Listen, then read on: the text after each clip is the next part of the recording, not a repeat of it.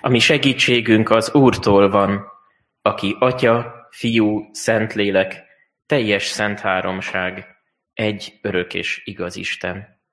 Amen.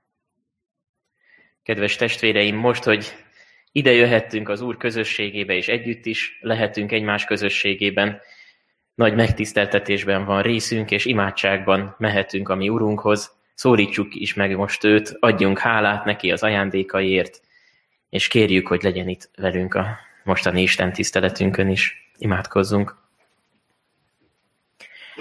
Mindenható mennyei Urunk, édesatyánk Jézus Krisztusért, dicsérünk és magasztalunk téged a te nagy kegyelmedért, gondoskodásodért, hogy olyan nagy megtiszteltetésben lehet részünk, hogy a közösségedbe befogadsz minket. Köszönjük, hogy most még jöhetünk. Köszönjük, hogy most még olyan rendkívüli pillanat lehet, amikor te megszólítasz minket, és életre szóló üzenetet vihetünk magunkkal. Köszönjük, hogy a Te igéd mindig ilyen életre szóló üzenet. Urunk, köszönjük, hogy Te nem csak megalkottad ezt a világot, megteremtettél bennünket is benne, hanem keretet is adtál a mi életünknek. Mindent szép rendben alkottál, mindennek megvan a helye az életünkben, mindennek megvan a célja, mindent Te tudod, hogy hova kell benne rendezni. Urunk, köszönjük, hogy mi számunkra is támasz és iránymutatás lehet ez a rend, amit a, az igén, igében is elénk adsz. De látod, Urunk, hogy mennyiszer nem kérünk ebből a rendből, mennyiszer lázadunk ellened, és inkább a magunk útján szeretnénk járni. Urunk, kérünk, józaníts ki minket, rombold le büszkeségünket, mutasd meg, hogy nem jó, hogyha csak a magunk esze után megyünk, és a magunk módján vagyunk okosak. Kérünk, te szólj hozzánk, te igazíts ki minket. Mutasd meg, hogy milyen szegények és nyomorultak vagyunk a mi bűneinkben, és milyen óriási lehetőségeink vannak, hogyha a te kegyelmedre nézünk. Köszönjük, Úr Jézus, hogy ha rád nézünk, akkor biztos lehet a mi örök életünk. Így bízunk most is benned, és bízunk a te megvilágosító szent lelkedben, hogy hogy megérthetjük azt, amit te mondasz nekünk az ígédben. Kérünk, így legyél most is velünk. Amen. Urunk, kihez mehetnénk? Örök életbeszéde van te nálad. Amen. Hallgassuk meg, kedves testvéreim, a mi Urunk Istenünk igéjét, ahogyan szól hozzánk a második korintusi levél legvégéről, a 13. fejezet 13. verséből. Ez lesz az ige hirdetés alapigéje is. Az Úr Jézus Krisztus kegyelme, Isten szeretete és a Szentlélek közössége legyen minnyájatokkal. Ilyen rövidke kis egyetlen egy vers a mai alapigénk, hadd olvassam föl ezért még egyszer. Az Úr Jézus Krisztus kegyelme, Isten szeretete és a Szentlélek közössége legyen minnyájatokkal. Kedves testvéreim, nem szoktuk mindig számon tartani, de ma Szent Háromság vasárnapja van. Ezt az ünnepet már ezer évvel ezelőtt kezdték nagyjából ünnepelni, és nem sokkal később hivatalos ünnep is lett az egyházban. Magyarul néhány helyen, főként Székelyföldön kicsi pünköstként is számon tartják ezt a napot. De miről szól Szent Háromság vasárnapja? Mit ünneplünk ezen a napon? Ez egy olyan nap, amikor visszatekintünk az elmúlt egyházi év ünnepeire, ugye az egyházi év adventtel kezdődött, és akkor látjuk, hogy itt van karácsony, húsvét és pünkösd, és mint egy összefoglaljuk mindazt, amiről ezek az ünnepek szóltak. Alaposan körbe szoktuk járni ezeket az ünnepeket a, a, a, az ige hirdetéseinkben. Karácsonykor Jézus földre jövetelét, megszületését ünnepeljük, húsvétkor az ő kereszthalálát és feltámadását, majd később a mennybe menetelét, és azt, hogy elküldte szent lelkét. Tehát beszélünk Jézusról, beszélünk a Szentlélekről és az Atya tervéről, hogy mit tervezett ezekben, de mégis magát ezt a fogalmat, hogy Szent Háromság, olyan ritkán szoktuk a gyülekezeti életünkben emlegetni. Valahogy olyan idegennek, távolinak tűnhet sokak számára. A Szent Háromságtan arról szól, hogy bár egyetlen egy Isten van, ez a az egyetlen egy Isten valójában három személy. Nem három Isten van, hanem egy. És ez az egy Isten nem csak úgy tesz, mint hogyha három személy lenne, hanem ő ténylegesen, valóságosan Atya, Fiú és Szentlélek. Na, ez egy olyan dolog, amit, amit nem szívesen emlegetünk minden nap, mert hogy olyan nehezen érthető, nehezen megragadható. Nehéz emberi értelemmel megragadni, és sokszor próbálták már mindenféle illusztrációkkal, képekkel megragadni. Például Patrik, mikor elvitte az örömhírt, a kereszténység üzenetét az írekhez, akkor a, a három levelű lóherének a, ezzel a növényel próbálta ábrázolni, hogy bár egy növény, mégis három szírma van. Valaki a vízhez hasonlítja a Szent Háromságot, hogy olyan, hogy egy anyag, de többféle halmazállapotban létezhet. Valaki egy emberhez hasonlítja, hogy egy férfi például lehet valaki számára férj, valaki számára apuka, valaki számára pedig munkatárs, vagy munkaerő, és hogy egy ember, de mégis három személyt tölt be, vagy szerepet tölt be az életben. De az az igazság, hogy egyik kép sem tudja megragadni azt, ami egyébként önmagában is megragadhatatlan, a végtelen Istent. Mi nem tudjuk emberi szavakba zárni, nem tudjuk megragadni. De ez nem jelenti azt, hogy értelmetlen a Szent Háromság, vagy, vagy nem érdemes beszélni róla, hanem éppen, hogy alázatra hint bennünket ez a felismerés, hogy nem érthetjük, nem tudjuk megragadni a végtelen Istent. De nem azért, mert ő nem mondta el nekünk, hogy ő milyen, hanem azért, mert a mi értelmünk annyira korlátozott. De akkor miért ragadunk, ragaszkodunk mégis annyira ehhez a bonyolult tanításhoz, a Szent Háromság tanhoz? Hát nem egy olyan dogmája ez a kereszténységhez, melyet már mai szemmel nézve letűnt korokban fogalmaztak meg, és egy ilyen kellemetlen hagyományként őrizgetünk, mindenféle filozófiai okoskodásnak tartják sokan. Nem kellene újra gondolnunk ezt, a mai ember számára újra fogalmaznunk? Úgy gondolom, hogy nem könnyű a Szent Háromságról beszélni egy olyan korban, amikor egyre kevésbé bízunk az elméletekben, és inkább csak a gyakorlatiasságot sürgetjük. De sokan a keresztény világban is háttérbe szorítanák ezt a tanítást, a tanok csak megosztanak bennünket, gondoljunk például az unitáriusokra, konkrétan ők nem fogadják el a Szent Háromságot, tehát eleve kiesnének a kör, vagy kiesnek a körből. Szóval sokan azt mondják, hogy a megosztó tanok helyett inkább beszéljünk a gyakorlatról, arról, ami mindenkinek fontos, a szeretetről, az elfogadásról, a békességről. Arról legyen szó inkább, ami összeköt bennünket, nem pedig ami elválaszt. Hogy hogyan tudnánk segíteni a mai napon a környezetünknek, hogyan tudjuk felemelni a szegényeket, enni adni az éhezőknek, békítőleg fellépni a széthúzások idején. Röviden szólva, amíg a haladást szolgálja az egyház, addig szükség van rá, de amíg ilyen megosztó dolgokat mond, meg tanításokat, hát addig ez nem visz előre. Elég erőteljesek manapság ezek a hangok, és nem mondom, hogy nincs szükség társadalmi jelenlétre, cselekvésre, gyakorlatiasságra, Ugyanakkor éppen azért, mert ezek olyan fontosak, azért kérdezem meg most, hogy rendben, haladást kell szolgálnia az egyház szolgálatának, de merre akarunk mi haladni? Honnan vesszük az erőt? Milyen haladást kell egyáltalán szolgálnia az egyházunknak? A mai igénk is válaszol a kérdésre, hogy vajon miért van fontos Szent Háromság a, a Szent Háromságról szóló tanításra, de úgy gondolom, hogy nem, nem valami könnyen emészthető ez a válasz a világ számára, és nem éppen azokra az elvárásokra felel, amit a környezetünk, a nem keresztjének támasztanak felénk. Mert azt mondja az igénk, hogy igen, nagyon fontos a gyakorlatiasság, a szeretet, az elfogadás, a békesség és a békességben való egység. Nagyon fontos, igen, de még ezeket se tudjuk helyesen gyakorolni, hogyha nem a Szent Háromság Istentől kapjuk ezt a szeretetet, ezt az elfogadást és ezt a közösséget. Még a humanitárius törekvéseink, a szegények helyzetének javítása, az elnyomás elleni harc, a béketeremtés is, azt kell mondanunk, hogy céltalan marad, és emberi erőlködés, reménytelen erőlködés marad, hogyha nem találjuk meg ezeknek a forrását hogy Istentől kapjuk valójában mindezeket.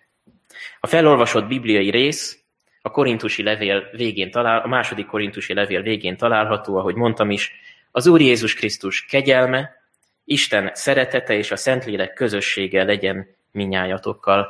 Pálapostól ezekkel a szavakkal mond áldást a korintusi gyülekezetnek. Mit, mi jelenti tehát az igazi áldást, az igazi előrelépést az ember számára? Három fontos érték fogalmazódik meg itt.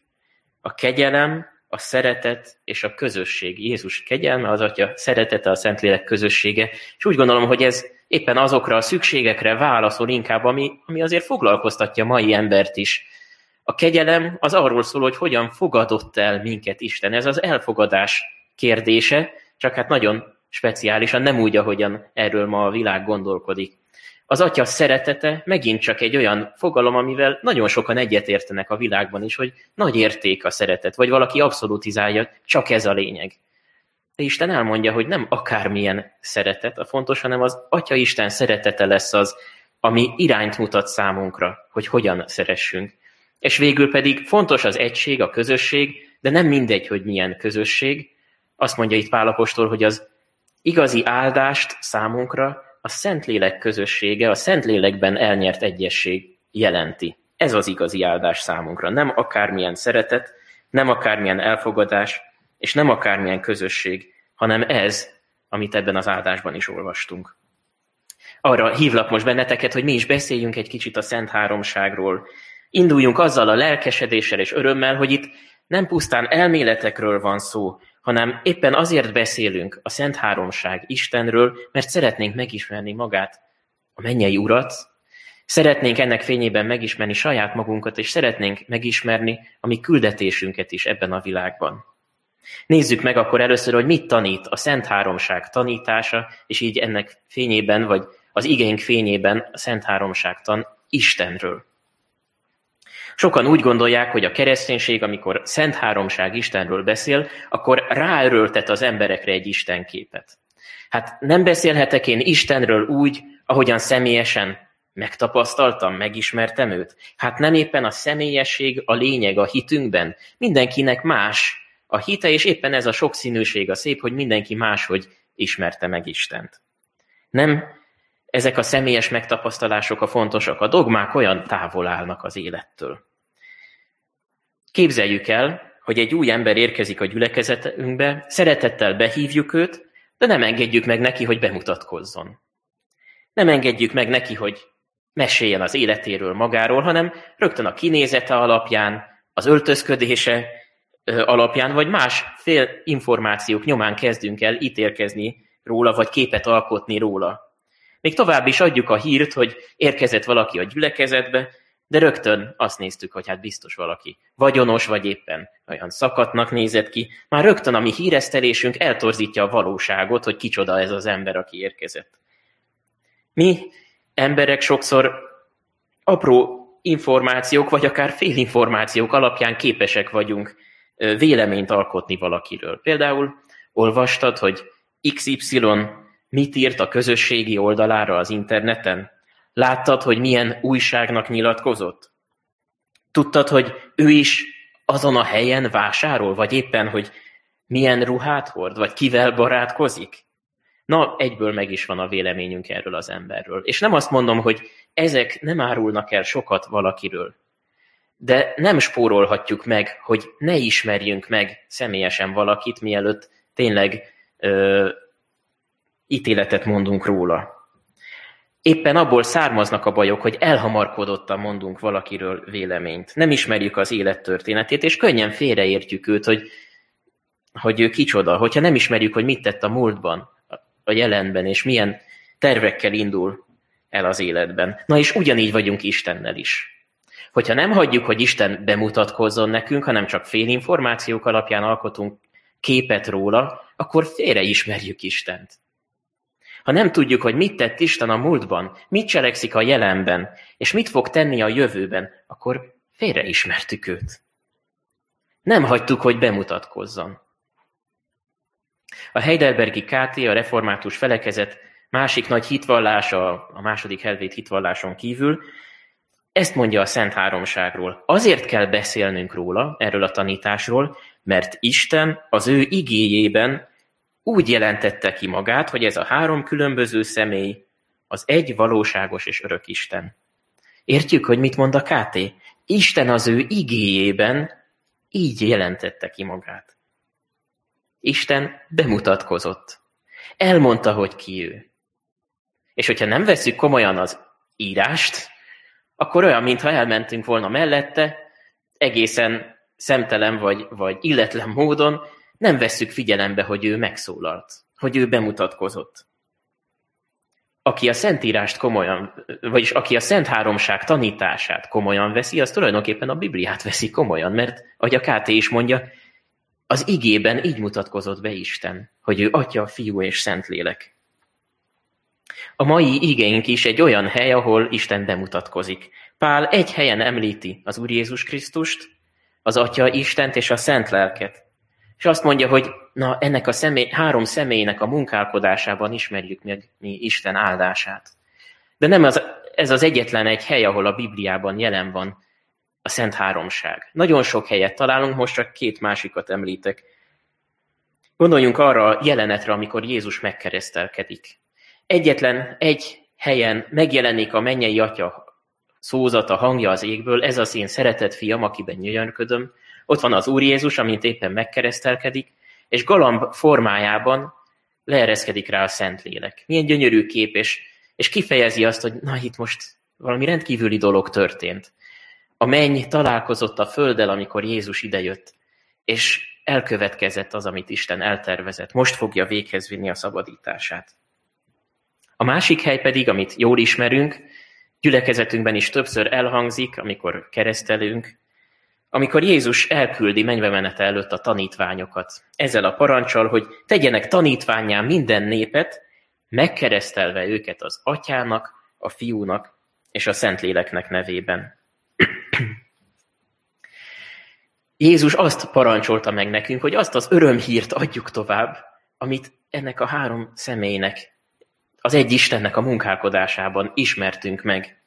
Ezt az örömhírt az Atya tervezte el, a Fiú vég, vitte véghez, és a Szentlélek teszi élővé ma is mindenkiben, aki Jézus követője, és aki benne hisz. Azt szokták sokan mondani, hogy hát az milyen filozofálgatás, okoskodás a Szent Háromság tanítása. Pedig éppen, hogy egy teljes, az ellenkező motivációból született ez. A régi egyház atyák az első keresztjének azért fogalmazták meg, hogy Isten egy és mégis három személy, mert éppen, hogy gátat akar, akartak szabni az emberi okoskodásnak és filozofálgatásnak. Ahogyan egy református teológus, Arcis Prúl is fogalmaz, a Szent Háromság tana nem magyarázza meg Isten titokzatos lényét, szóval nem akarja túl okoskodva megmagyarázni azt, ami megmagyarázhatatlan, hanem inkább, hogy határokat tűz ki, azokat a határokat, amelyeket nem szabad túllépnünk. Éppen, hogy ezzel mutatjuk ki az alázatunkat, hogyha komolyan vesszük Isten igéjét, és komolyan veszik, hogy ő már bemutatkozott. És nem a magunk esze alapján kezdünk el okoskodni vagy spekulálni Istenről, hogy ő vajon milyen lehet. Vegyük komolyan, hogy Isten megmutatta, kijelentette magát.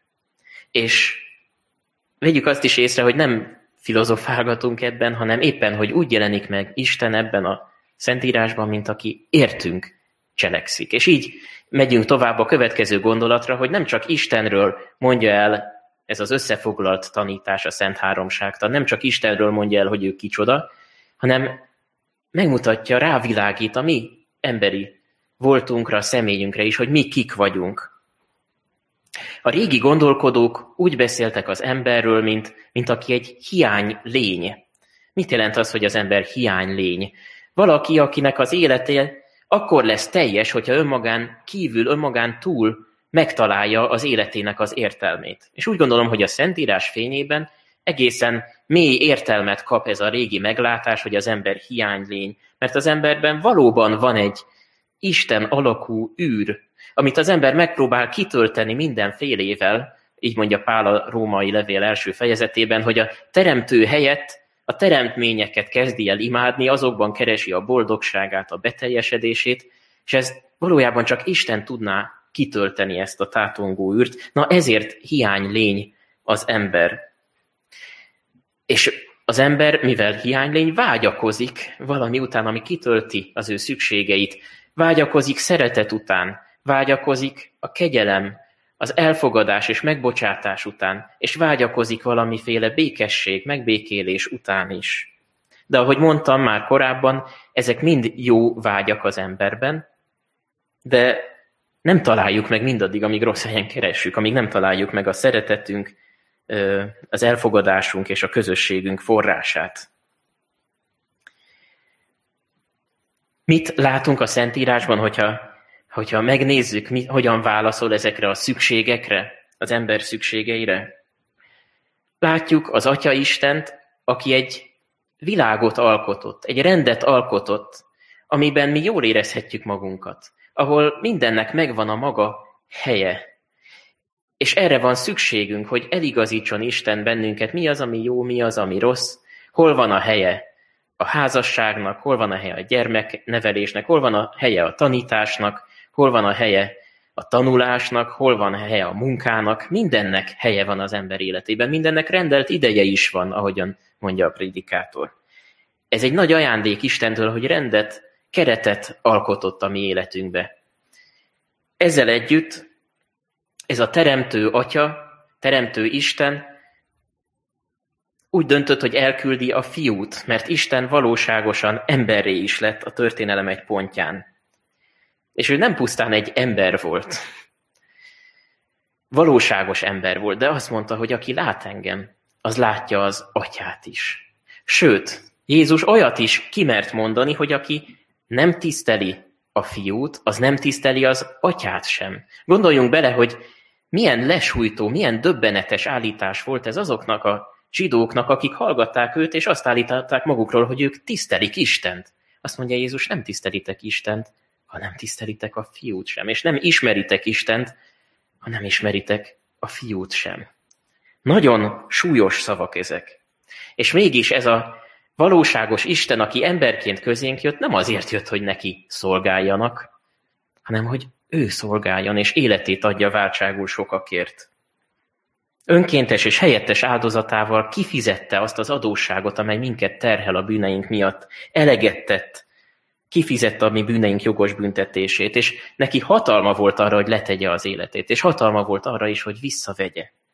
Hát, elég komoly kijelentések ezek a Bibliában, és le kell vonnunk a következtetést, hogy ki ez a Jézus, aki itt járt a Földön. Mert hogyha azt mondjuk, hogy hát csak egy egyszerű ember, nem Isten valóságosan, akkor szépen elkezdünk szelektálni, válogatni a Bibliából, szépen kidobjuk azokat a részeket, amelyek arról szólnak, hogy ő itt isteni hatalommal cselekedett és tanított. Végül pedig megtudjuk a Szentírásból azt is, hogy a Szentlélek is valóságosan Isten, aki közénk jött, akivel Isten láthatatlanul ma is velünk van, és beteljesíti mindazt a szabadítást, amit Jézus itt egyszer elvégzett. Mondhatom úgy is, hogy összeköti a Szentlélek a mi életünket Jézus váltságával.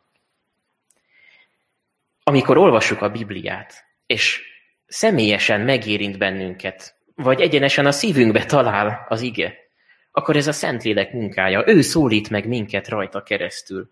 De így mondja Péter a levelében, hogy ő ihlette magukat, a szentírókat is, a profétákat is, hogy ezt leírják. A Szentlélek az, aki emlékeztet minket ezután is Jézus szavaira, vigasztal és bátorít minket. Úgy gondolom, hogy ezek nagyon személyes dolgok, és rólunk szólnak, a mi szükségeinkről, hogy Isten hogyan válaszol arra a segély amely az emberiségben megszólalt. Nagyon személyes ez. És számunkra is az lehet, érezhetjük, tudhatjuk, hogy Isten bennünket is személyesen megszólít, amikor a tervét látjuk kibontakozni a Szentírásban. Az Atya, a Fiú és a Szentlélek titkos terve most itt van kibontva előttünk. Belekapaszkodhatunk, személyessé válhat számunkra. És igen, felsóhajt ez a hiánylény, az ember, hogy nekem szükségem van elfogadásra, szeretetre, békességre. És az örömhír számunkra az, hogy igen, ezt az elfogadást, ezt a szeretetet, ezt a békességet te megkapod Istentől. Az Úr Jézus megmutatta neked, mi az az kegyelem, az Atya megmutatta, hogy mi az az igazi szeretet, a Szentlélek pedig megmutatta, hogyan lehet igazán bensőséges közösséged Istennel, és azokkal, akikben egy tudsz lenni a hitedben. Értjük, hogy miért olyan fontos a Szent Háromság tanítása.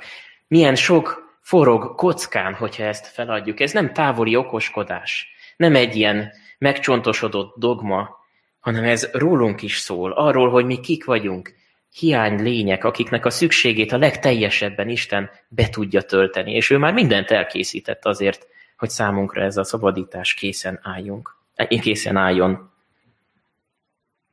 Nem csak annyit tudunk meg a Bibliából, hogy Isten létezik. Jakab azt mondja, hogy ez még, ez még csak arra elég, hogy esetleg rettegjünk Istentől. Nem, nem csak ennyit tudunk meg, hanem azt is megtudjuk, hogy milyen jó a mi irányunkban ez az Isten. És végül beszéljünk arról, ugye először arról beszéltünk, hogy megismerhetjük Istent, a Szent Háromság tanítása összefoglalja, hogy kicsoda Isten a Bibliában, megismerhetjük, hogy kik vagyunk mi ennek az Istennek a tervében, és végül arról beszélhetünk, hogy mi a mi küldetésünk, hogyan ismerjük fel a mi feladatunkat, hogyha erre a Szent Háromság Istenre tekintünk. Nem is olyan bonyolult a válasz arra a kérdésre, hogy mi a mi feladatunk, mi a mi küldetésünk. Mert az Úr Jézus szavait említettem, hogy amikor kiküldte ö, a tanítványait, ezt mondta nekik, hogy tegyetek tanítványokká minden népeket. Mondjátok el nekik az evangéliumot. Az evangélium görög szó, és azt jelenti, hogy jó hír. Nem véletlenül, hogy jó hírt jelent, és nem pedig jó tanácsot. A jó tanács azt jelenti, hogy mit kellene neked tenned, hogy elérd a célt, egy kis iránymutatás. A jó hír azonban azt mondja, hogy mi az, ami már megtörtént. Ami már el van végezve. Tehát a jó hír az nem az, amit én teszek, hanem mindenek előtt a jó hír az, amit már Isten megtett. És ez ellen sokszor ágál az ember büszkesége, nem én akarok fölmutatni valamit az életben, de éppen, hogy megállhatunk, megalázhatjuk magunkat, és azt mondhatjuk, hogy Uram, amit te elvégeztél, az már elég. És így az én cselekedeteim, igyekezetem itt a Földön már nem erőlködés lesz, vagy kétségbe esett kapálózás, hogy jaj, vajon sikerül-e elérnem a célt, hanem egy megnyugvás, hogy Isten már elvégezte, megnyugodhatok. Szóval a mi küldetésünk így kezdődik, a jó hírrel, hogy Isten már elvégezte. Nem magadra néz először, hanem néz Istenre, amit ő már elvégzett, és képes elvégezni a jelenben is, és a jövőben is a te életedben. Sokan szeretnék leegyszerűsíteni, vagy gyakorlatiassá tenni a kereszténység tanítását, és ahogy mondtam az elején is, hogy na, elég a sok beszédből, most már induljunk, cselekedjünk, segítsük meg a szegényeket, tegyünk a világban, adjunk enni az éhezőknek. És tényleg Jakab a, levele alapján azt kell mondanunk, hogy, hogy a hit halott cselekedetek nélkül. Igen, ez így van. Ugyanakkor a cselekedeteink is csak a sötétben való tapogatózások, erőtlen próbálkozások. Nincsen célja a cselekedeteinknek, hogyha nem találjuk meg a stabil alapot az evangéliumban, Istennél. Hiszen nem az én igyekezetem az evangélium, hanem az evangélium Isten hatalmas ereje, amely életeket változtatott meg, és ma is képes életeket átformálni.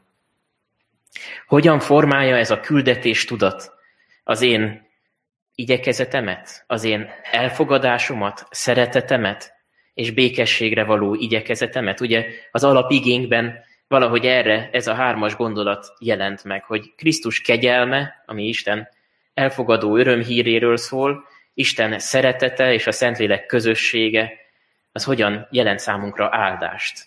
Vajon a mi életünkben hogyan befolyásolja ez a küldetés tudat a mi igyekezetünket, hogyha először Istenre nézünk és az ő cselekedetére, és nem magunkra. Nézzük a szeretetet. Szoktuk mondani, hogy akkor szeretem a másik embert, hogyha azt adom meg neki, amire igazán szüksége van. Van, amikor csak pár perc figyelemre van szüksége a másik embernek, van, amikor konkrét tettekben kell megmutatnom neki, hogy én szeretem őt. Az első lépés ugyanakkor sosem gondolkodás nélkül történik, hogy tegye, tegyed azt, amit elsőként megérzel. Mert sokszor nem is arra van szüksége az embernek, ami, amit a segélykiáltásában megfogalmaz. Gondoljunk arra a gyerekre, aki este már fáradt, de azt mondja, hogy én szeretnék még fönnmaradni, már hisztizik is. De hát nagyon jól tudja a szülő, hogy igen, ennek a gyereknek nem arra van szüksége, amit mond, hogy fönnmaradjon még, hanem éppen az ellenkezője, alvásra van, pihenésre van szüksége. De elég komoly helyzetekben is, felnőtteknél is látjuk, hogy a függőségben szenvedők, szenvedőknek nem is arra van szükségük, amit ők kimondanak, hogy ők mire vágynak, hanem éppen az ebből való szabadulásra van szükségük. A szeretet azt adja meg, amire igazán szüksége van az embernek, de ezt mi sokszor nem ismerjük fel. Sokszor engedjük, hogy a világ diktálja számunkra, hogy, vagy sőt, tegyen dobozokba bennünket, te ilyen érzéseket fogalmaztál meg magadban, akkor biztos ez és ez a te problémád. Ne higgyünk másoknak, Isten igéje nyomán tájékozódjunk, mert Isten igéje nagyon reálisan és valóságosan elmondja, hogy mi az a hiány, ami segítségért kiállt az ember életében nagyon hálásak lehetünk Jézusnak, mert Jézus annyira szerette az embert, hogy nem azt adta meg neki, amire vágyott, hanem éppen, hogy elvette tőle, megszabadította abból a bűnből, ami után az ember annyira vágyakozott, amiben két kézzel kapaszkodott az ember. Megszabadította ettől. Nagyon különös ez a szeretet, és egészen más ez, mint amit így a mai világban a szeretetről szoktunk mondani. Nem egy ráhagyás ez, hanem egy megmentő szeretet. Nézzük a másik gondolatot, az Úr Jézus Krisztus kegyelméről is beszél az igénk. Ez arról beszél, hogy Isten hogyan bocsátott meg nekünk, hogyan fogadott el bennünket, és nagyon szeret a mai kultúránk is, a világ is az elfogadásról beszélni. Mennyire fontos, szinte ilyen abszolút érték lesz.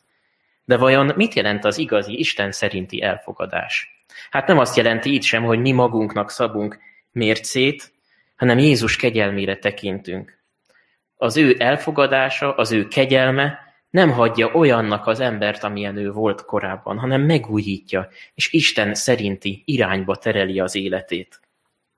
Személyesen én is el tudom mondani, hogy amikor Isten, megszabad, Isten elfogadott engem, akkor annyira szeretett engem, hogy nem hagyta rám a dolgot, hogy jól van, élj tovább úgy, ahogy szeretnél, nem fogadta el az én bűnös életemet, hanem éppen, hogy súlyos árat fizetett azért Jézusban, hogy engem megszabadítson, új életet adjon nekem, új irányt adjon az életemnek.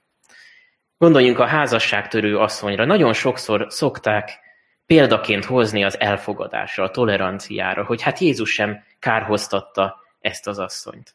És mit mondott Jézus? Nem csak annyit, hogy én sem ítélek el téged, hanem úgy folytatta, hogy Menj el, és mostantól fogva többé ne védkezz. Az lett volna a legnagyobb szeretetlenség Jézus részéről, hogyha azt mondja, hogy menj el és tegyél úgy, ahogy, ahogy eddig éltél. Nem, ő szeretné ebből megszabadítani őt, szeretne életet adni neki. Hogyha az elfogadásról gondolkodom, akkor nézzük, nézzek Jézus keresztjére, és ott látom, hogy milyen nagy ára van annak, hogy Isten befogadjon engem, és milyen nagy szabadításra van szükségem. Végül nézzük a harmadik szükségét az embernek, amit a mai igénk megfogalmaz, hogy a Szentlélek közösséget teremt, a Szentlélek közössége jelenti számunkra az áldást. Na, ebben megfogalmazódik, hogy az emberek is vágyakoznak valamiféle közösségre, kapcsolatban szeretnének létezni, szeretnének békességes kapcsolatban élni. Ez is összefügg az elfogadással, de de annyiszor mondja a mai világ is, hogy, hogy legyen már békesség, szűnjönek meg az ellentétek, legyünk egységben. Ugyanakkor el kell mondanom, hogy a Szentlélek nem egy felületes közösséget teremt. Amikor a felszínen mosolygunk egymásra, de belül valójában széthúzunk, teljesen más a meggyőződésünk. Nem arról szól az egységre törekvésünk, nem is arról szól, hogy feladjuk az értékeinket, hogy feladjuk az igazságot, és kompromisszumot kötünk.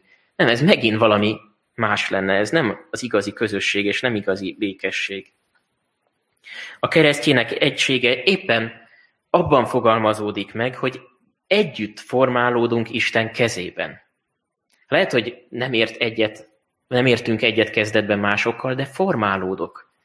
Nem is a másik véleményéhez, hanem Isten véleményéhez formálódom. Jézus szava lesz fontos száma, számomra.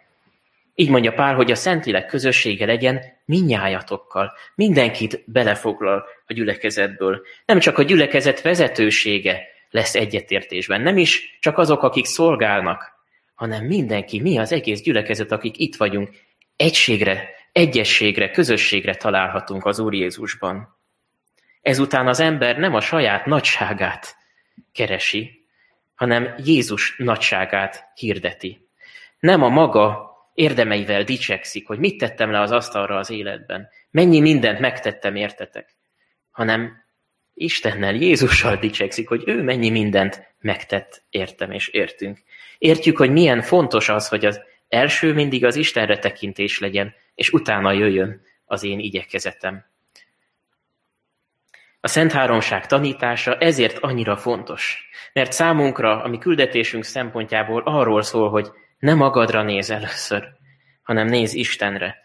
Kérdezd meg, hogy kinek a véleménye számít igazán. Nem a tiéd, hanem mindenek előtt Istené. Kinek az akarata érvényesüljön. Mit szeretnél? Álljak meg először mindig, minden cselekedetemet előzze meg az Isten előtti leborulás, az imádság, és kérdezzem meg, Uram, mi a te akaratod, mit akarsz, hogy cselekedjem? Nézz először mindig Jézusra, és akkor meglátod az ő fényében a kicsinségedet, erőtlenségedet, akár nyomorúságodat és bűneidet, de meglátod azt is, hogy micsoda lehetőségeket tartogat számodra az életben. Azt kell mondanom, hogy ez az új élet, amit így Jézus közösségében kapunk, már nem egy független élet, de éppen ezért lesz szabad, mert egészen Krisztustól függ. Amint kimarad az első lépés, a Krisztusra tekintés, és az evangélium nélkül lépünk ki mondjuk most a templom kapuján majd, vagy az otthonunkból, akkor azt kell mondanunk, hogy sötétben fogunk tapogatózni. Reménytelen lesz a jövőnk is. A világ mindig úgy gondolkodik a jövőről, hogy ilyen rémes, kétségbejtő jóslatokat mondunk, hogy mi lesz a környezetünkkel, mi lesz a gazdasággal, a pénzügyi helyzettel, mennyire polarizálódik a társadalom is, teljes kétségbeesés lehet a részünk, hogyha belenézünk a napi hírekbe. De hogy éppen nem erről szól a keresztény ember élete, nem egy hamis optimizmus vagy, vagy önhidegetés, hanem már látom, hogy hol állok. Már Isten bizonyított. És én belekapaszkodom abba, amit ő cselekedett, és bízom benne, hogy aki a múltban cselekedett, ugyanaz marad mindig, és az én jövőmben is reményteljesen kibontakoztatja az ő tervét az én életemben is. Nem fogok bolyongani cél nélkül az életben, hanem igazi reménységem lehet. Azt kívánom mindannyiunknak, hogy lejjük örömünket abban, hogy van kapaszkodunk. Erről szól a Szent Háromság tanítása, hogy Isten már megtette, van kapaszkodunk, és mindannyiunkat ezután meghatározhat az Úr Jézus Krisztus kegyelme, az Atya Isten szeretete és a Szentlélek közössége. Ez legyen számunkra a meghatározó. Ezt kívánom mindenkinek, Amen. Válaszoljunk most az Úr igéjére egy csendes percben, imádságban.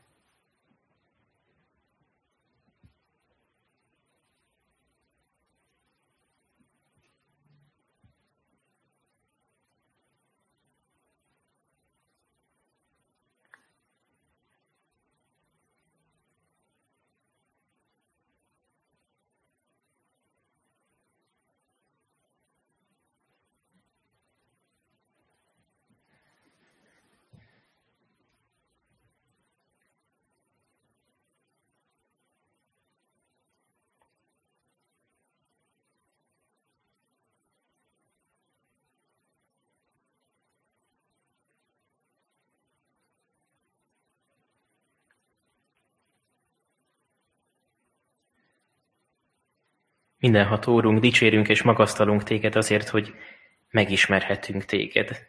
Nem reménytelen a mi életünk, hiszen te bemutatkoztál nekünk.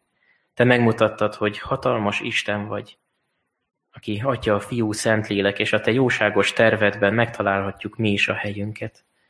Köszönjük, Urunk, hogy te az emberben tátongó nagy hiányra válaszolsz, nem csak téged ismerhetünk meg, hanem megismerhetjük a mi szükségünket is, és hogy milyen hatalmasan képes vagy betölteni minden szükségünket.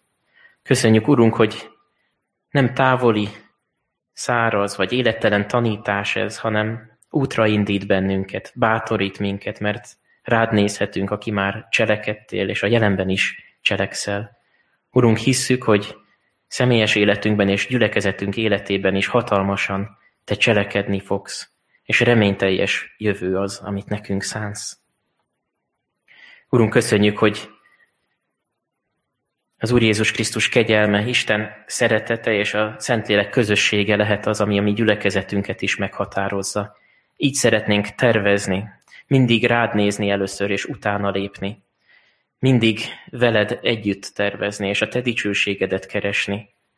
Ad, hogy gyülekezetünk minden korosztályában elültetődhessen ez a gondolkodásmód, minden, mindannyian így nézzünk előre.